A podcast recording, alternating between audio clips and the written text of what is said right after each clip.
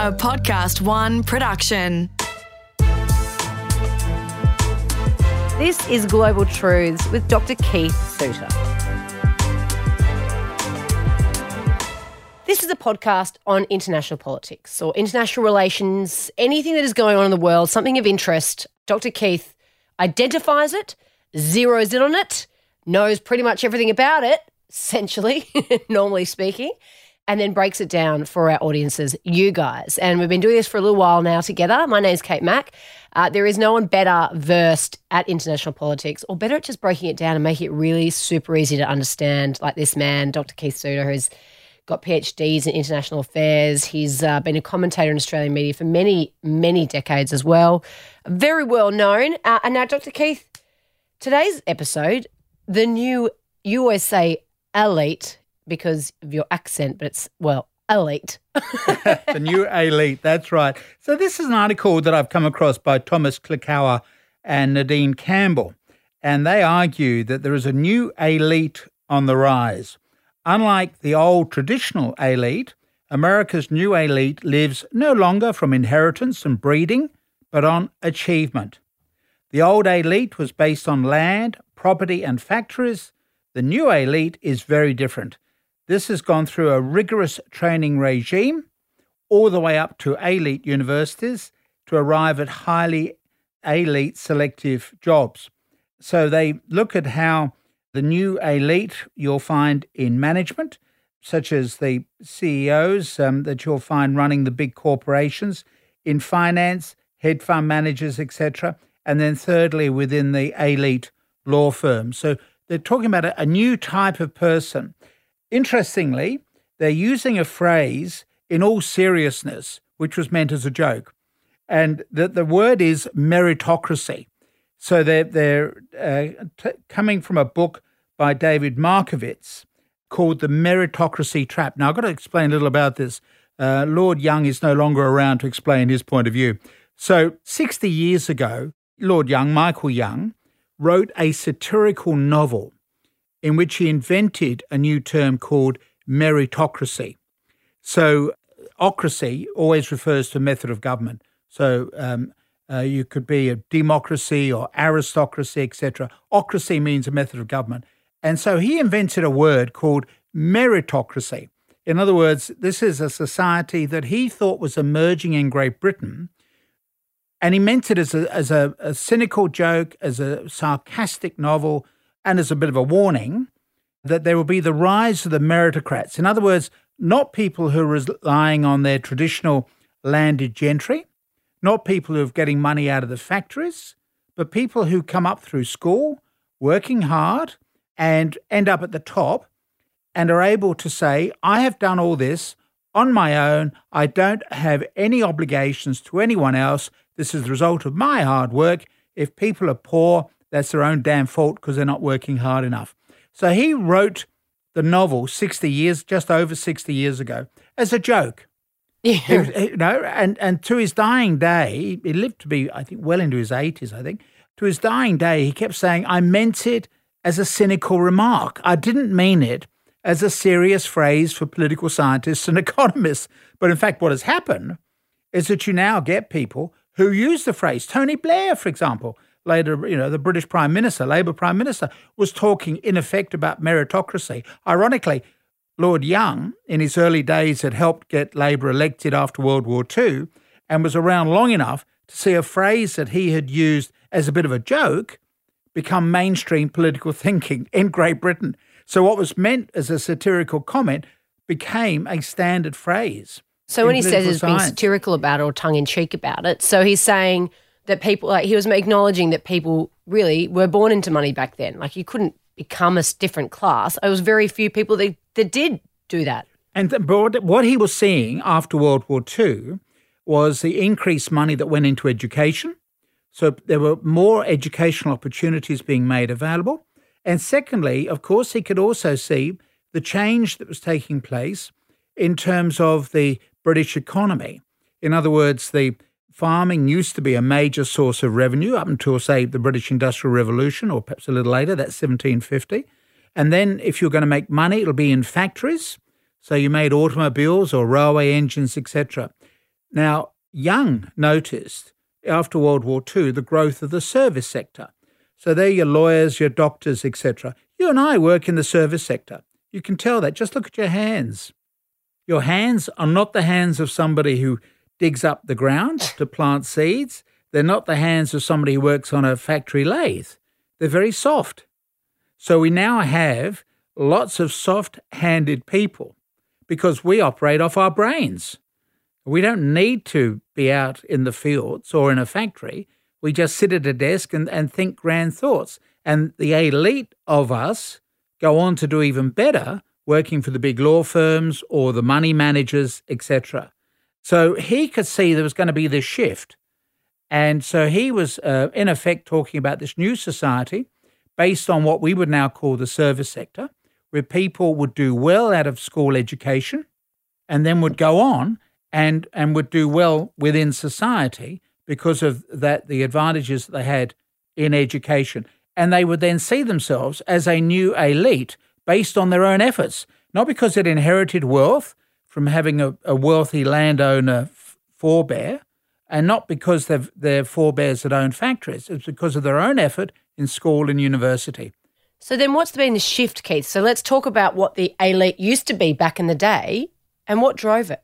So the, the well, the main well, one of the uh, drivers has been therefore the economic change that's taken place. So we still grow food, but the total number of people involved in farming is now much smaller. In fact, we grow more food than ever, but with a smaller number of people because of mechanization.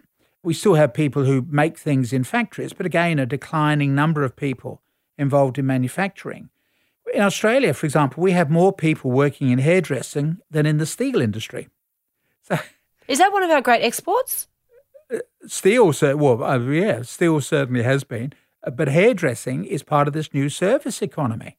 Where we're just outsourcing everything as we well. We outsource everything to the service economy, and it means that in this article uh, by um, these two American writers, I'll give you the name again, Thomas Klikauer and Nadine Campbell, they argue that in fact that there are new stresses on the new elite. So they say here, in sharp contrast to the American 18th and 19th century factory mills run by the old elite, the new elite work in what might be called elite white collar salt mines, creating unbearable levels of workplace stress, anxiety, cocaine use, alcoholism, and rafts of other work related stresses. In other words, you might well end up with a boss who sends you text messages every few minutes, pestering you for certain information or saying, you know, did you receive my last message? When are you going to get back to me?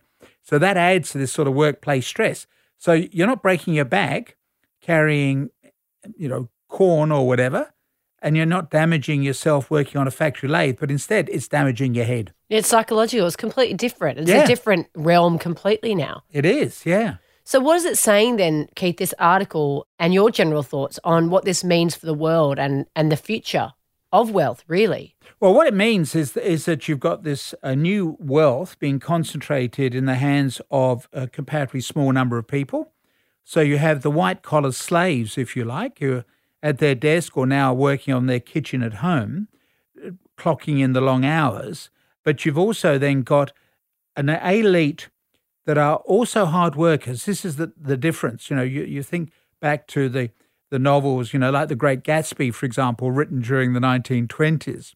And um, that talks about this very rich family on Long Island that had already made their money and they were doing extremely well.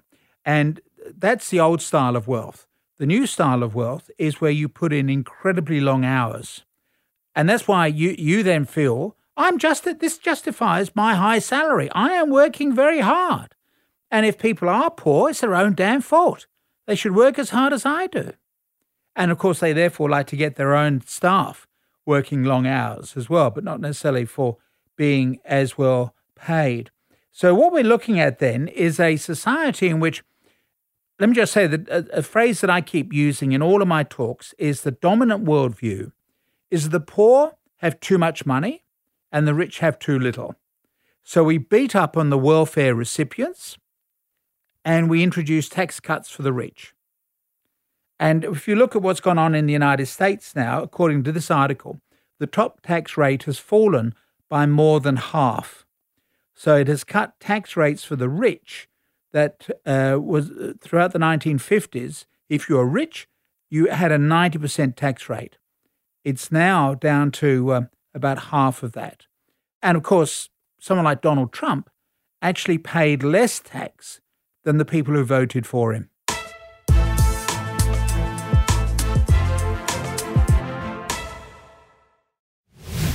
This is Global Truths with Dr. Keith Suter. We're talking about the new elite class of people, people that make a huge amount of money. And it's not because they're born into it, because there's been a shift. People are now working harder and, you know, making money, which is really the way we've grown up, the majority of us, Keith. So this is not a big shift for our mentality, really, because this is but it is for philosophical people that you're talking about there, that you're referencing from this particular article. That's a shift from the thinking 60 years ago. Well, that was the beginning of the thinking 60 years ago, right? With, with Michael Young. And, and what we're seeing is the growth of the 0.1% wealth in the United States. So if when you look at the figures, and, and the authors provide the, the, the figures showing that from the 1933 onwards, or perhaps even a little earlier, tax started to be increased on the very wealthy and that ran. Th- this is the Roosevelt New Deal, ran throughout World War II, and then continued through until say the 1970s. But since then, we've introduced so many tax cuts in the United States, in Great Britain, and even here in Australia as we speak. We're introducing more tax cuts for the rich. So it means, therefore, that the wealthy can accumulate more tax. I might just, we ought to have a separate program on pay, who pays tax because it is quite interesting that you know, paying tax is a middle class activity. So I assume that you pay tax, Kate. Yes. Because you are a salaried in another context, you receive a salary, which means that it's pay as you go or pay as you earn. In other words, that as you receive payment from your employer, then that money is automatically given to you and also to the government. Whereas the rich aren't paid that way. They, they live off fees and dividends, etc. And the very poor, of course, don't pay tax either because, they don't have any money to pay. So, really, you know, people like you are the backbone of Australian society, Kate, because you're continuing to pay the tax. The problem is you're a shrinking part of the tax base. So, what the, this article is looking at is what's gone on in the United States, where families now now get the inside running. For example, in the, in New York, you can employ people for fifteen hundred dollars for ninety minute tutoring. So if you want your kids to do well, to go to the best private schools, they get private tuition on top of what they're getting at school, which will then help them to get into the best universities. And one of the ironies is that education actually is now leading to stratification within an American society. It's not creating equality. It simply means the new elite out educates the middle class by more and more year after year and in which case then the the people who um, do best at school go to best universities, the elite universities, and then they go on to get the top positions in business. They make the right contacts at university, etc. And then, so then we're not talking about the outliers, the Jeff Bezos of this world or Bill Gates. Bill Gates, of course, is a Harvard person, but we're talking really about the people who will still be making a lot of money but working for others. So they might end up working for people who wear hoodies, but they are people who are nonetheless in well paid management positions. And so we see, therefore, this new elite which is emerging. The warning that Michael Young gave was simply to say if you have meritocrats, people who will take the view, I am where I am because of my efforts, not because of society, not because I received assistance. None of this nonsense about it takes a village to raise a child, which is what Mrs. Clinton talks about. None of that. I did it. And therefore, I don't have any obligations to anybody else. I'm just here to look out, out for, look out for number one. And that was what he was warning about 60 years ago. And now we read this very serious article where the term meritocracy, which Michael Young, and they don't actually refer to Michael Young. You know, so, so Michael Young is, well, he's dead and therefore has disappeared and the satirical notion of meritocracy has disappeared, and instead we see the term meritocracy applying as a mainstream political and economic comment. And the meritocracy now that runs the United States are the people who are p- best prepared to run the United States and make a lot of money. So you've now got some schools that are pipelines for prisons, and you've got a different type of school that's a pipeline for elite positions through university into the top reaches of management or banking or finance, whatever.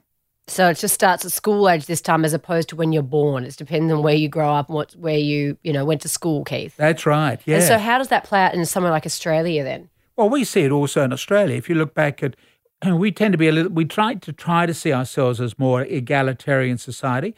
We have a tax system which, nonetheless, is under attack from the new right economic rationalists, who are saying the rich should be uh, have their taxes reduced, which is music to the ears of the rich.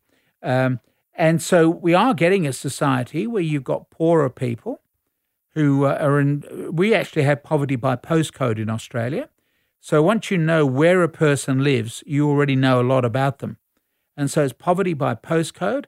And we have a new elite who live in certain areas of, of Sydney or Melbourne. So we're seeing the same sort of thing emerge. So people who go to private school then go on to the better universities, make the right contacts, and then will go on to do very well in business.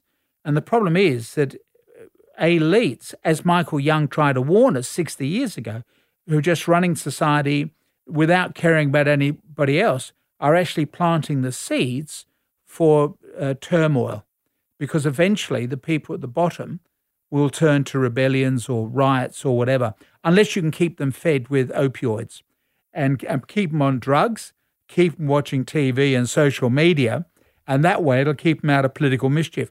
Otherwise, the risk you run is that you might end up with mass rebellions, as we've seen before in uh, in our history. Um, in the United States, uh, particularly in the 1930s, with the, the crisis over the Great Depression, and um, in, in France, of course, and lead up to 1789, we actually had the peasants who were rebellion. And so this is the risk that we run. And Michael Young tried to warn us about this 60 years ago by writing this satirical novel. And instead, we've ignored the lesson, but we've captured the phrase. And we use the phrase with a perfectly straight face, thinking it's a good society, that everybody should get ahead just on the basis of promotions on merit. Dr. Keith, enlightening as always. Thank you. This has been Global Truths with Dr. Keith Suter. It's recorded in the studios of Podcast One. Producer is me, Kate Mack. Production assistance by Matt Dwyer. Audio production by Darcy Thompson. And for more episodes, head to podcastoneaustralia.com.au or download the Podcast One Australia app.